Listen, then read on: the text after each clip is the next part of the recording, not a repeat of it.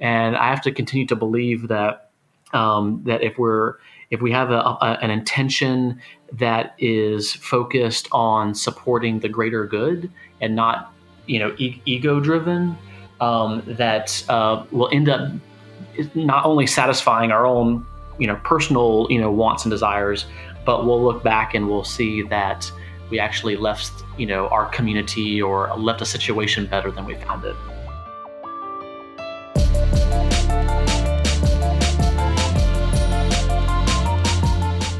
Hello, damn good friends. Welcome to Let's Give a Damn, the podcast that inspires and equips you to give more damns than ever before. We bring you amazing stories of people from all walks of life who saw something wrong and gave a damn about it. I'm your host, Nick Lapara, and I'm pumped to bring you today's conversation. I rarely watch TV, but I definitely make time for Queer Eye.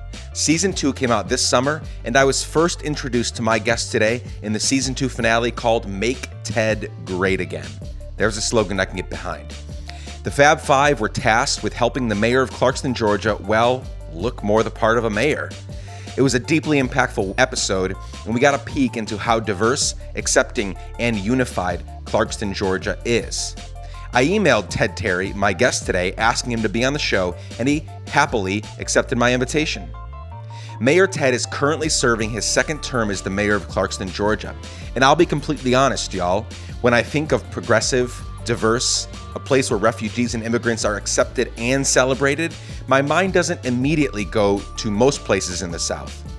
But this small city of 12,700 people just outside of Atlanta is trying to change the way you and I think about the South. Clarkston boasts the most diverse square mile in America where 50% of its residents are foreign born, having moved there from over 50 countries across six of the seven continents. Amazing, right? I don't know if there's any other place in the US where they can boast 50% of their residents being refugees and immigrants. Maybe I'm wrong. Let me know if I'm wrong. In our chat, we talk tolerance, acceptance, all things the South, loving your neighbor, conversing with people with whom you disagree, and so much more. Ted's email signature has the following quote in it Quote, So never be afraid. Never be afraid to raise your voice for honesty and truth and compassion and against injustice and lying and greed. If you will do this, you will change the earth. End quote, William Faulkner. By the end of our chat, you'll realize that's not just a feel good quote he puts in his email signature, but that this is actually his heartbeat and his vision for life.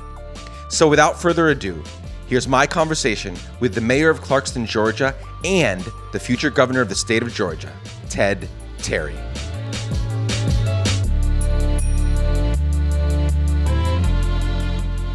I'm so excited to have the mayor of Clarkston, Georgia, Ted Terry, on the line with me today. Ted, how are you? Very good, Nick. Thanks for inviting me on the podcast. It's a little stormy here in uh, Clarkston, uh, but but thanks for doing this interview. Of course, thank you for uh, agreeing to be on. I'm I'm so thrilled to be talking to you.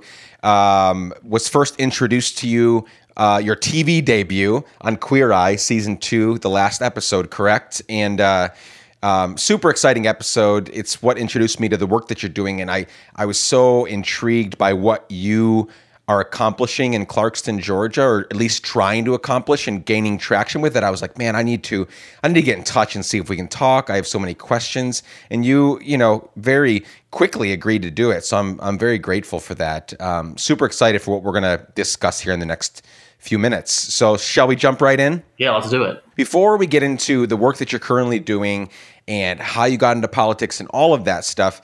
Give me some context for who you are, the kinds of people, places, and things that formed you, shaped you into who you are today, because that'll give us a peek into. I, I imagine some of the things that you're doing. So, whatever comes to mind when I say that, just share some of that for a few minutes with us. Yeah, that's that's a great way of introducing it. Um, well, I will, I will I will say this. One of my favorite quotes that I have been sort of you know, using in presentations about Clarkston over the last few years is from Mark Twain, and he says that travel is fatal to bigotry, prejudice, and narrow-mindedness. One cannot develop broad, wholesome views of humanity by vegetating in one's own corner of the world mm. for one's entire life.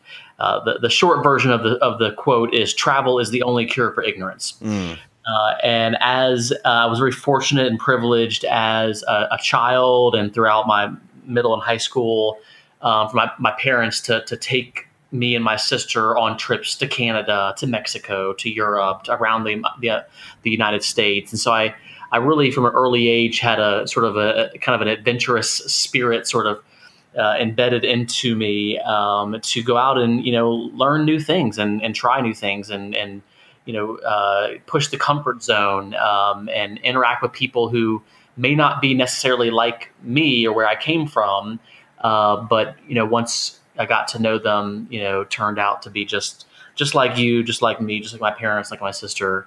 Um, and so um, I I had that experience, you know, growing up. I continued to travel throughout uh, after graduating high school. Um, I got really involved in politics um, after the September 11th, 2001 terrorist attacks. Um, I was a freshman year in college, uh, and that really shaped my worldview uh, in a larger sense that you know that um, the United States um, and just the, the, the life that I individually led, uh, uh, you know, could be affected by people from you know halfway across the world.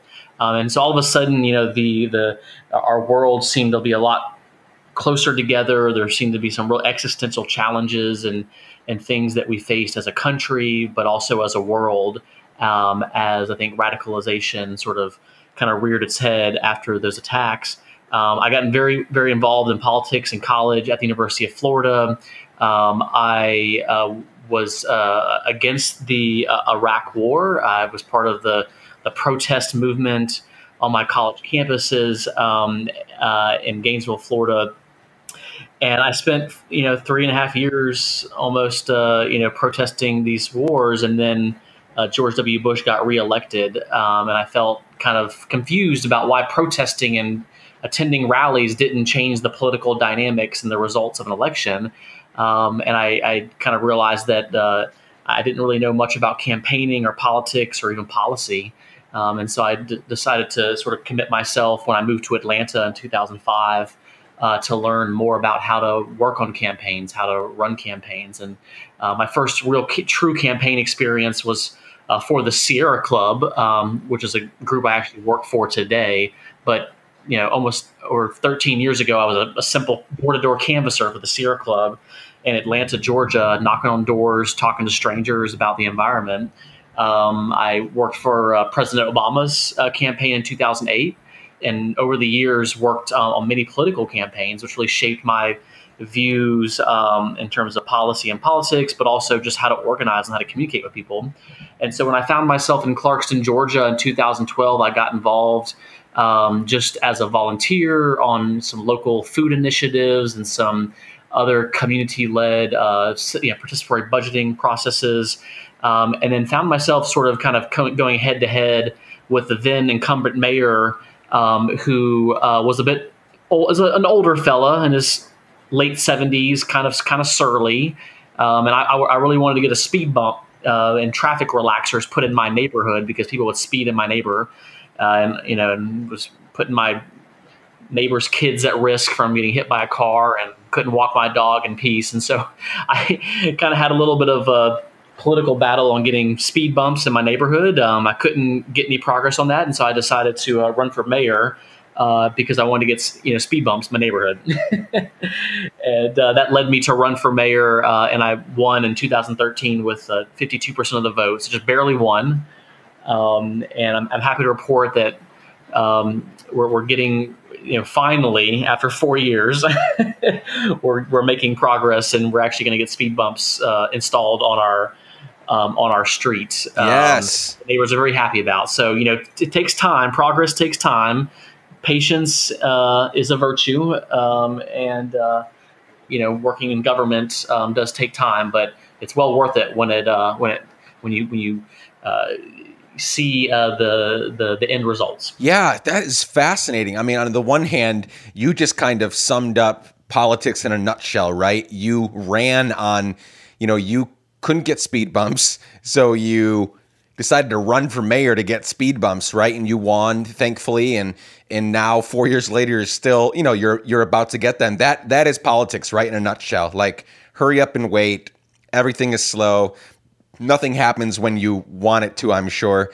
Um, I mean, politics is crazy. And I, I just think it's fascinating that you, as such a young man, decided to just go for it. I, I, were there any naysayers along the way? People that said, I mean, you were running against, you just said, a, a kind of a surly, I imagine, sort of old school 70s plus guy, right? That's what everybody was used to. And then you came in early 30s and said, I'm going to run for mayor. Were, were, there any people saying, nah, like, give this up, you're not going to be able to do it? Or what was kind of the environment there? People celebrating you or people pushing back on you or a little bit of both?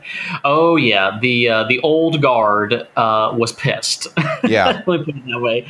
Um, which, you know, is natural reaction. I mean, um, this, this uh, former mayor had, had, you know, lived in Clarkston for 40 plus years you know, I think he um, sort of felt like he had earned earned it, and that's that's up for debate. Um, I've always taken this the um, the position that uh, if you hold a public office, it's it's not your seat; it's the people's seat, mm. and uh, you are simply holding it temporarily until someone else comes along that works harder or, or is a better representative of the people. Um, and that's why we have elections, so you can make your case leading up to that moment um, when I decided to run for mayor, um, I had had over 10 years of working in uh, Democratic campaigns and issue campaigns. And so I really had learned um, all the mechanics and all of the theories behind how you win elections. And, you know, the number one thing that I learned is you got to do a lot of listening. You have to be willing to, uh, to not be intransient in some of your um, your beliefs because at the end of the day you are there to represent your constituents.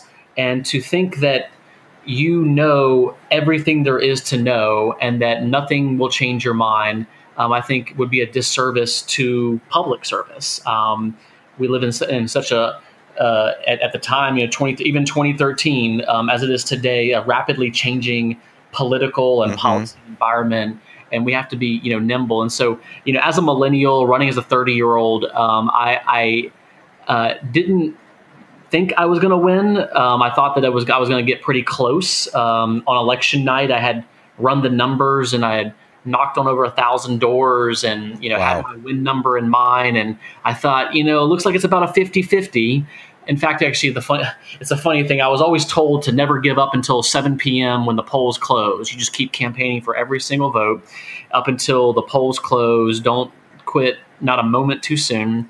Because Clarkston is a small town, Nick, and uh, we only have one voting precinct. And so, literally, you can stand within 100 feet of the polling place in the one parking spot behind the, the, the Baptist Church gymnasium where the polling uh, the elections takes place, and you can see everyone and greet everyone that parks and walks by you wow. uh, to go vote. And I remember knocking on all these doors and meeting all these people. And then it was like about six o'clock at night, an hour before the polls close. And I'm looking at my list, and there's some people that haven't voted. I'm like, man, there's, you know, Miss Jenkins didn't come by. I'm looking for, you know, Hang Tran. I'm looking for people who I talked to um, who didn't show up. And so I ran home. I recorded a quick recorded uh, message to my supporters and basically was like, "Hey, the polls are still open. We're going to be out here till seven o'clock. You know, you know, don't wait till the last minute. You know, you're getting off of work. I basically let the a last minute kind of ditch, you know, recorded phone call, send it out to my supporters, and sure enough, 6:50 p.m., 10 minutes before the polls close, people start showing up. Oh, hey, I got your message. I just had a late day at work.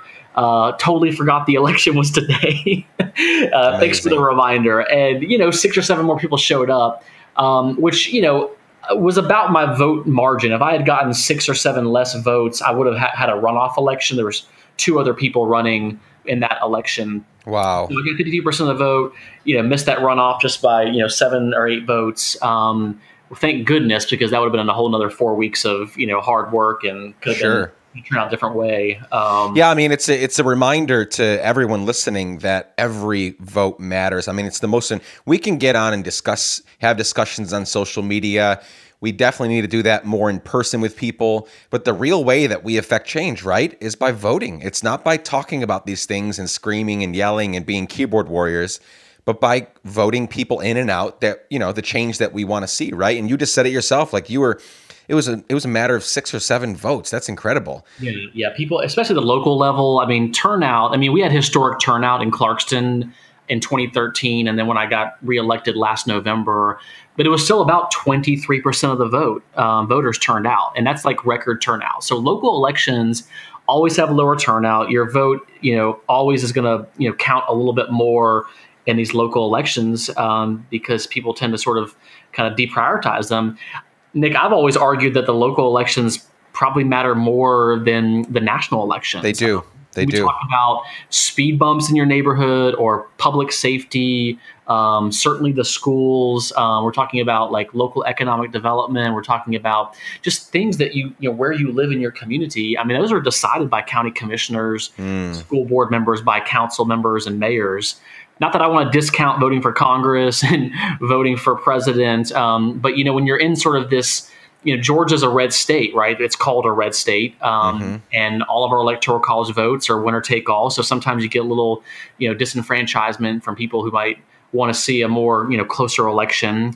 Um, we only have really one, maybe two congressional seats in Georgia that are truly competitive. The rest are so far Democratic or so far Republican that it kind of doesn't matter but certainly just the exercise of voting, being able to, I think, have a sort of a electorally literate uh, uh, democracy can only um, empower us more because it's amazing the things that I touch just as mayor in a small town that really impact people's lives deliberately, you know, you know, directly. And I think if some people realized how much power, you know, politicians had and the change that they really could make for the better of our community and our society, I think you'd see voter turnout just skyrocket. But unfortunately, we just were in this sort of this time, you know, time period where it's it's hard to connect um, what politicians do, um, the partisan, you know, sort of fighting, the ideological fighting, and it not really translate into well, how does that affect you know my job or my family? Um, mm.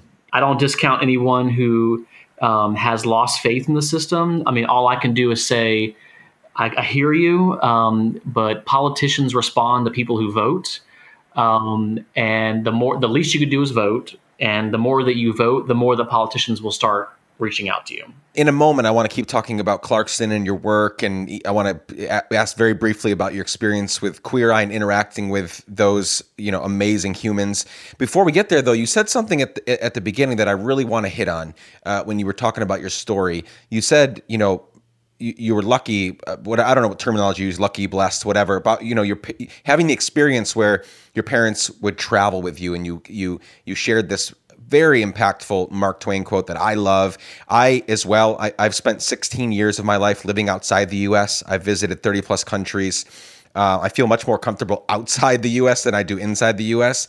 And that's a different discussion for a different day. But that's a gift. That was a gift to you, and that helped you have a much bigger worldview than, you know. Let's just be honest. In the state that you're in, in the you know the people that you serve with, and the people you serve alongside of, m- many of them don't have that worldview. They don't even have the foggiest idea what it's like to you know be among other people and other cultures. They've just kind of been in their little thing, and so, uh, and then you went on to do things in college and the Sierra Club and get into politics. Like, was there a moment?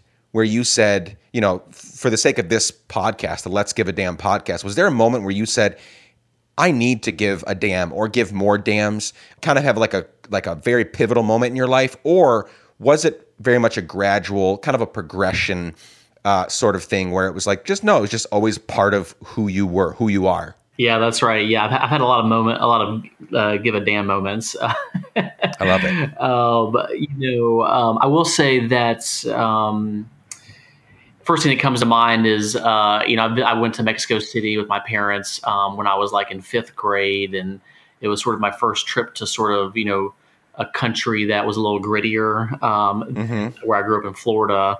And I remember being in this like sort of street market, and it was kind of smelly and seemed a little kind of run down. Um, and my mom was who like lived in Mexico City in the 70s when it was even sort of more rough and tumble um, than when I went like the you know the mid 90s.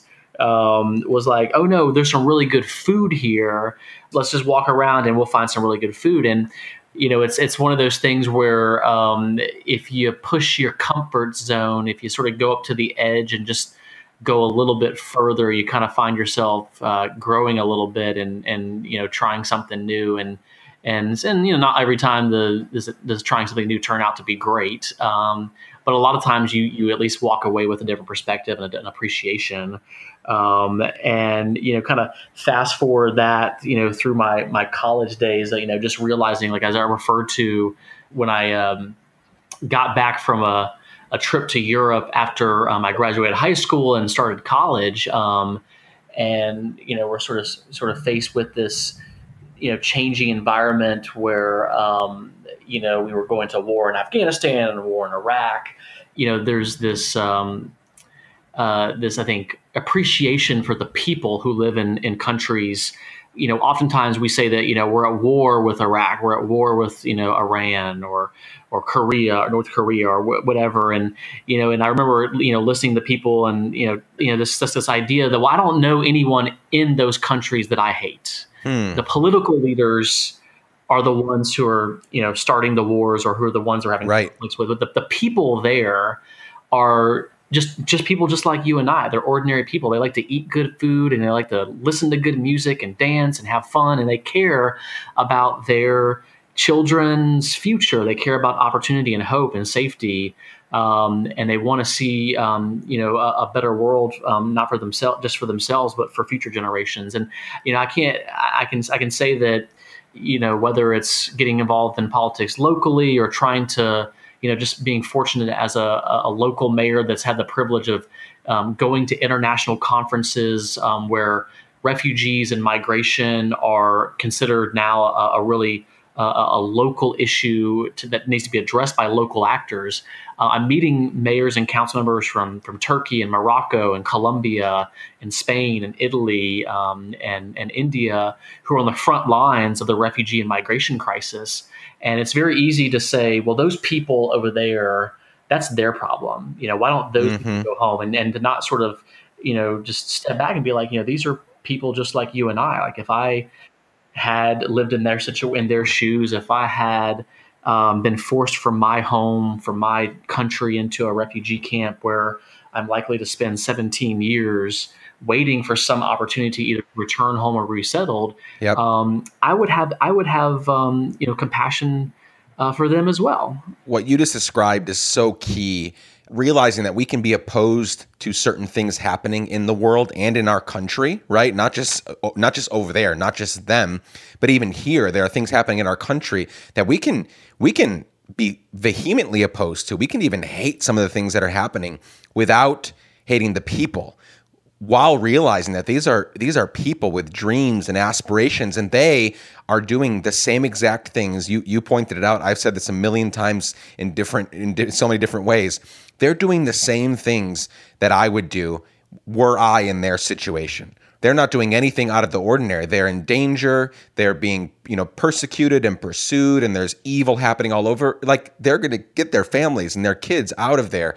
And like you said, some of them spend not just years, decades in the system working toward a better life. And so so let's talk Clarkston for a second. This is a first of all, how many what's the population of Clarkston? What are we looking at here? I know it's small. Yeah, yeah. So Clarkston's known as the most ethnically diverse square mile in America. It's about 1.4 square mile city, uh, right in the metropolitan Atlanta um, you know, sprawl. Uh, we're 20 minute drive from downtown Atlanta and the, in the Georgia state capital.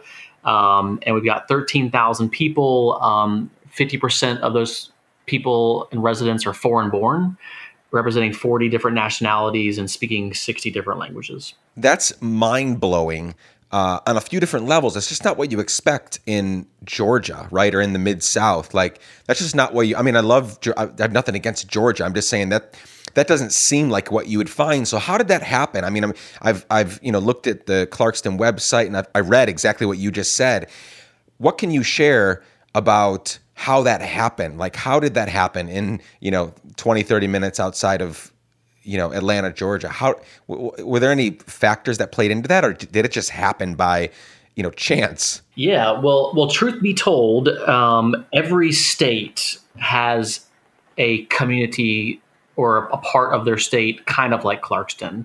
And that's because the refugee resettlement program uh, is distributed is sort of distributed per capita across all um, uh, well, actually, there's one state that doesn't participate, but 49 states participate in the refugee resettlement program. Um, and you have to go all the way back to Jimmy Carter and the Refugee Act of 1980. Um, and the, it, the Refugee Act of 1980 was instigated um, and sort of pushed by a Republican uh, governor from Iowa um, who lobbied President Carter and their senators uh, to to find a resettlement um, uh, program uh, for uh, South Vietnamese who had been forced to flee South Vietnam after um, Saigon fell and, and, and, the Americans pulled out after the Vietnam War. Uh, we're talking about you know hundreds and hundreds of thousands of Vietnamese who were in refugee camps for many many years who had really had no hope of ever returning back to their homes in Vietnam. And so in the uh, early to mid 80s, um, Clarkston as well as you know dozens of other communities around America received uh, resettled uh, Vietnamese refugees in the you know in the tens of thousands. At the time, uh, Nick, there was this fear that communists were going to infiltrate the Vietnamese refugee community and spread communism um, uh, throughout America. Which you know, kind of if you look at the fast forward to today, uh, people didn't want Iraqi, Afghani, or uh, Syrian refugees to come to America because of of how, how of the fear that ISIS would somehow infiltrate uh, this program, which you know happens to be uh, the most vetted and rigorous um, uh, process to immigrate to America. Of all the ways you can right. immigrate to America, coming to America as a refugee is the most highly vetted of all immigrant statuses, and so it literally is the safest way to have you know to have people immigrate to this country. And so you know, really uh, to go back to Clarkston, over the years, Atlanta had been receiving refugees. Clarkston received refugees. Uh, other communities near the metropolitan area. Um, but really, because Clarkston was sort of a small town, we like to sort of say that it's a starter city. It's you know, it's everything is is walkable. So if you have the the, our two elementary schools, our high school. We have two a, a, technical college. The Georgia State University has a Clarkston campus. The post office, the grocery store, the mosque, the Baptist church, the Bhutanese Buddhist temple. Everything is within a half a mile walk from everything else in Clarkston. And so, as new people are, you know, sort of tiptoeing and stepping into America to learn, you know, how to be an American, um, uh, they can do it um, in a very small, kind of digestible way. And then, you know, uh, the the reality is that most refugees don't stay in Clarkston forever. Um, they're interested in um, expanding, whether they're starting their own business, uh, moving to other parts of the country where they may have some family, um, or just trying to find, you know, a home to buy um, and to to live in you know, in, in sort of a very, you know, kind of a typical American dream um, sort of, you know, paradigm. And so, yeah, so Clarkston has, uh, at least in the last, you know, 15 years, been a, a much more affordable place to live, a very sort of uh, walkable community, uh, and a, a, really good way for people just um, who are who really lost everything, Nick, um, to start their lives over mm. um, and to figure out how to be, you know, what we call new Americans. Man, that is a beautiful vision, and I, I need to come visit. I'm going to come visit, Ted. Uh, I need to. I need to head down and hang out and eat some food and meet some people because it does sound. I mean, I I just love like we've my family and I and I have always lived in very diverse, uh, mostly large cities. I, I've never lived in a small town before, but what I love, what you just described, seemed. I mean, that's that's a little bit of heaven, right? It's a small area you know, like you said, all these different places of worship and, you know, places of business, they're all so, everything's right there. So it's not people aimlessly walking about getting lost. Like it's just, everything is right there. That just sounds like a really, I mean, it, I'm, humans are humans and, you know, sh- weird shit can happen as well in Clarkston as anywhere else, but it just seems like a, a place prime for helping people live in a unified uh, way. So, that's awesome. That's really really awesome. I'm I, I, need to come visit. That's the point I'm trying to make. of course, of course, we have the best Himalayan restaurant in Atlanta. Amazing Ethiopian food and coffee shops, um, and we have we have a, a really good uh, American style pub and brewery as you know beer pub as well. So say no more. I'll be there in the next few months, and uh, you can you can show me around. All right. Share some wisdom with us for a few minutes. We're going to begin landing this plane here, landing the plane of this interview. But everybody listening to this podcast, they are damn givers in some way, or they want to be. Right? They're trying to. They live kind of a passive life, and they want to ju- you know break out of that. Or there are people that are doing it in very active ways through their company or their nonprofit or their moms or their dads. There's a wide variety of people listening to this podcast right now. And you've been giving a damn for many, many years in, in many different ways. And now as a mayor, and you know, congrats. Since Queer Eye, you you got reelected for the second time, right? This time by a 59%. Uh, so, you know, it's going up. Um, so that's awesome. But you're now doing, you're now giving a damn in this way, and it seems like you're doing a hell of a job. I mean, I'm very, just very grateful for that.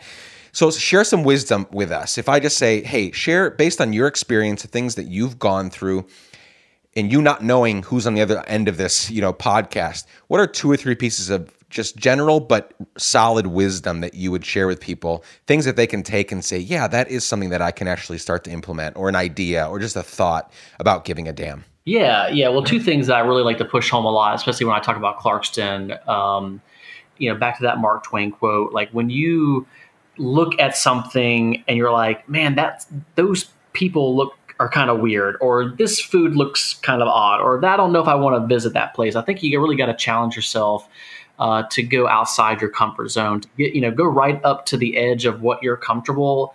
And you know, you don't got to leap and go a mile ahead. You could just go one step ahead. And if you're digging one step towards a little bit uncomfortableness, um, you can expand your horizon so much. And and so many times that I found myself sort of fighting that. Even today, I still fight the Oh, I don't quite want to know if I want to you know do this. And then I find myself you know looking back and being like, yeah, that was really worth it. It really allowed me to see um, something that I, I wouldn't have seen if I hadn't pushed myself. Um, and then you know with with Clarkston, I mean you know we're and this is this is one of the main reasons I really wanted to I, I agree to do the episode because Nick, I'm telling you, man, when they when they approached me to you know be sort of a subject on the, the show, I was like, nah, I'm good. Here, let me go talk to. The, I recommended other people in Clarkston who I thought right. were more deserving and would be great to highlight because you know the mayor you know, there's amazing people doing work in Clarkston. Um, we have had a lot of people who have come to our city over the last several um, years and the last decade who have really, I think, changed things for the better and have, have, transformed our community to what it is today. I can't take credit for all of that, um, but they, you know, they were like, "Well, you need to do it because we want to showcase Clarkston." And the, the thing that I that I have found. Um, in our city is um, is I think a, a principle of like attracts like. I think that when you have um, uh, people who have an intention that is uh, positive, that is forward thinking, that is compassionate, um, that is uh, focused on doing good works. Um, and not worrying about getting the credit, not worrying about you know what kind of recognition you get. Mm. I think you'll find that more and more people who have that mindset will start showing up, and it's amazing that just in the, the four and a half years I've been mayor, you know, every time we would have like a challenge or something that would be kind of a, yeah, we really need this, you know, the right people would show up at the right time. And I have to continue to believe that, um, that if we're, if we have a, a, an intention that is focused on supporting the greater good and not, you know, e- ego driven, um, that uh, will end up not only satisfying our own you know personal you know wants and desires but we'll look back and we'll see that we actually left you know our community or left a situation better than we found it. Those are super great tangible helpful pieces of advice. Uh, thank you for sharing that. What's what's next for you? I mean you've got you're in your second term. You've got three and a half years left of that. Like, what what's the big dream? Well, you know, when I was filming the episode last July, uh, and I got to say the the Fab Five are are truly amazing individuals. Um, they helped me in so many ways, whether it was uh, Jonathan you know, helping me with my grooming and yeah, my, yeah, my, you know, my moisturizing and my, you know, he encouraged me to you know, he said if the beard ever grew back, I mean, make sure you use beard oil. So I have grown the beard back a little bit, and so I am using beard oil. Nice. Thank you, Jonathan. Um, and then whether it's Tan with the fashion sort of you know advice, and Bobby with the the advice on how to you know create uh, an environment that's conducive for work and and, and life balance and then um, uh, Anthony with uh, his cooking tips. I, I, have I have been grilling peaches. Nice. Um, at other dinner parties I've had. Um, but you know, the one thing that um, Karamo was so funny on because he because Karamo um, he's been I don't know if you've been following him lately, but he's been you know kind of speaking up and being very political. Yep. And we have a mutual friend um, Andrew Gillum who's running for governor of Florida. Um, Andrew was the mayor of Tallahassee, uh, or is the mayor of Tallahassee, and he he was a council member when I lived in Tallahassee. Um, you know, in the you know years ago um, and so me and Karamo were talking about Andrew running for governor, and he was like, "Well, you know, what are you going to do next, uh, Ted?" And I was like, "Well, you know, I think that I think I want to run for governor. I, I don't know though." Mm. And then Karamo was like, "He's like, no. When someone asks you what you're doing next, you tell them that you're running. You're you know, you're going to do this, and you do it, and you mean it with you know, with confidence." And yeah. so if you you know it kind of kind of came out in the episode um, but um, i plan on running for for governor in 2022 here in georgia the one caveat, Nick, is that uh, we have an amazing candidate, um, Stacey Abrams, who will be the first uh, African American female governor in American history that is running right now, who I'm very proud to endorse and support and campaign for. Um, I really, really hope that she wins. Um, if the worst happens and we're not able to win that election, then then I'll I'll definitely run against the Republican incumbent in 2022. Um, so that's that's pretty much the plan. Um, you know, that's like three and a half years from now, and that's a long time, Nick. And I still have a lot of things that I still want to accomplish in Clarkston. I, you know, it ain't a, it ain't perfect in Clarkston. It's a lot better than I think I found it, um, but we still have a lot of challenges ahead. So I certainly have um, poured myself back into um, to you know to leading Clarkston in a progressive and innovative way. Um, and I, I, think we got some great things on tap um, this year and in, the coming years. I love it. I love it. Well, I will I will send all my support your way when you do run for governor. Um, I have lots of Georgian friends. I will push them. They'll obviously know about you, but I, I would be super excited to see that happen because I've seen you, obviously from the sidelines, lead the way that you're leading you know, on a much smaller scale in Clarkston, I can, you know, I, I would be very happy to see you do that at a much at a much greater level in a, you know, in a state like Georgia. That's that's really significant. Last question. One day you're going to die. Hopefully, it's many, many, many years from now. Uh, there's a hypothetical part of this question, and that is that someday, for some odd reason, they've asked me to give your eulogy. so everybody's crammed into this big room and it's a big stadium. Uh, and by then you've you've done governor, you've done all of it, maybe president someday. You've led people well through your life, and even the Fab Five, they're there, and I get to give your eulogy. What do you hope that I would say about your life and legacy on that day? That's great. I don't think I've ever been asked that, uh, Nick. So uh, thanks for a really tough question there. Uh, uh so here's there's one kind of other little nugget of, of philosophy that I picked up over the last few years, and I, I grew up going to Sunday school and and uh, you know went to Methodist church and did missionary work and went to vacation Bible school and was very involved in the church when I was growing up. Um, over the last several years, I've um, had the opportunity to you know study more kind of religions, and I've you know had, and of course in Clarkston we have all the major religions, so I get a chance to go to the mosque and the Hindu temple and the you know the Vietnamese Baptist church and the Ethiopian Orthodox services, and so you know it's amazing kind of the things you pick up um, in term you know about and, and being in sort of this, um, you know, sort of think of more, you know, that spiritual sort of context of, you know, why are we all here? And if our time on earth is very finite, you know, what is it that we're going to leave behind? One thing that I picked up over the, the last few years um, is a, a quote from the, from the Tao Te Ching, uh, which kind of is a religion. It's more of a, you know, a, a book of philosophy. Um, but there's a, a verse that talks about how a good leader goes and and lives with the people, works with the people, you know, is basically one with the people. And then when they have a task and a challenge, that at the end of the day they they look around and said, "Look, we did it all by ourselves." And so my philosophy of leadership is that I don't want anyone to come to my eulogy and say that Ted did this all on his own and he's the only reason why we were able to do this.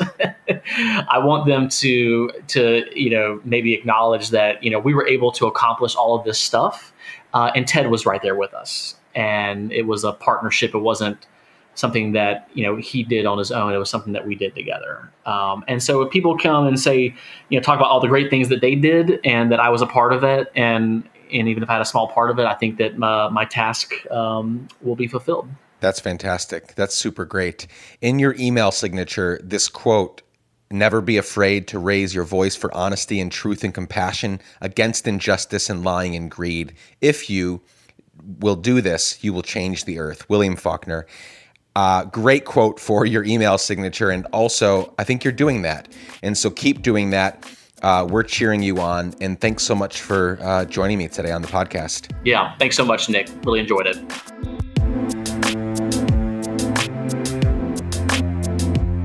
Dear friends, I hope you enjoyed, thoroughly enjoyed my conversation with Ted.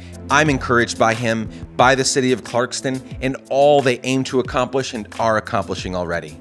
Per usual, show notes for this episode, including links for all things Ted Terry and the city of Clarkston, can be found at podcast.letsgiveadamn.com. I would love to hear your thoughts about this conversation, so hit me up, hello at nicklaparra.com, or find us on the interwebs on the socials.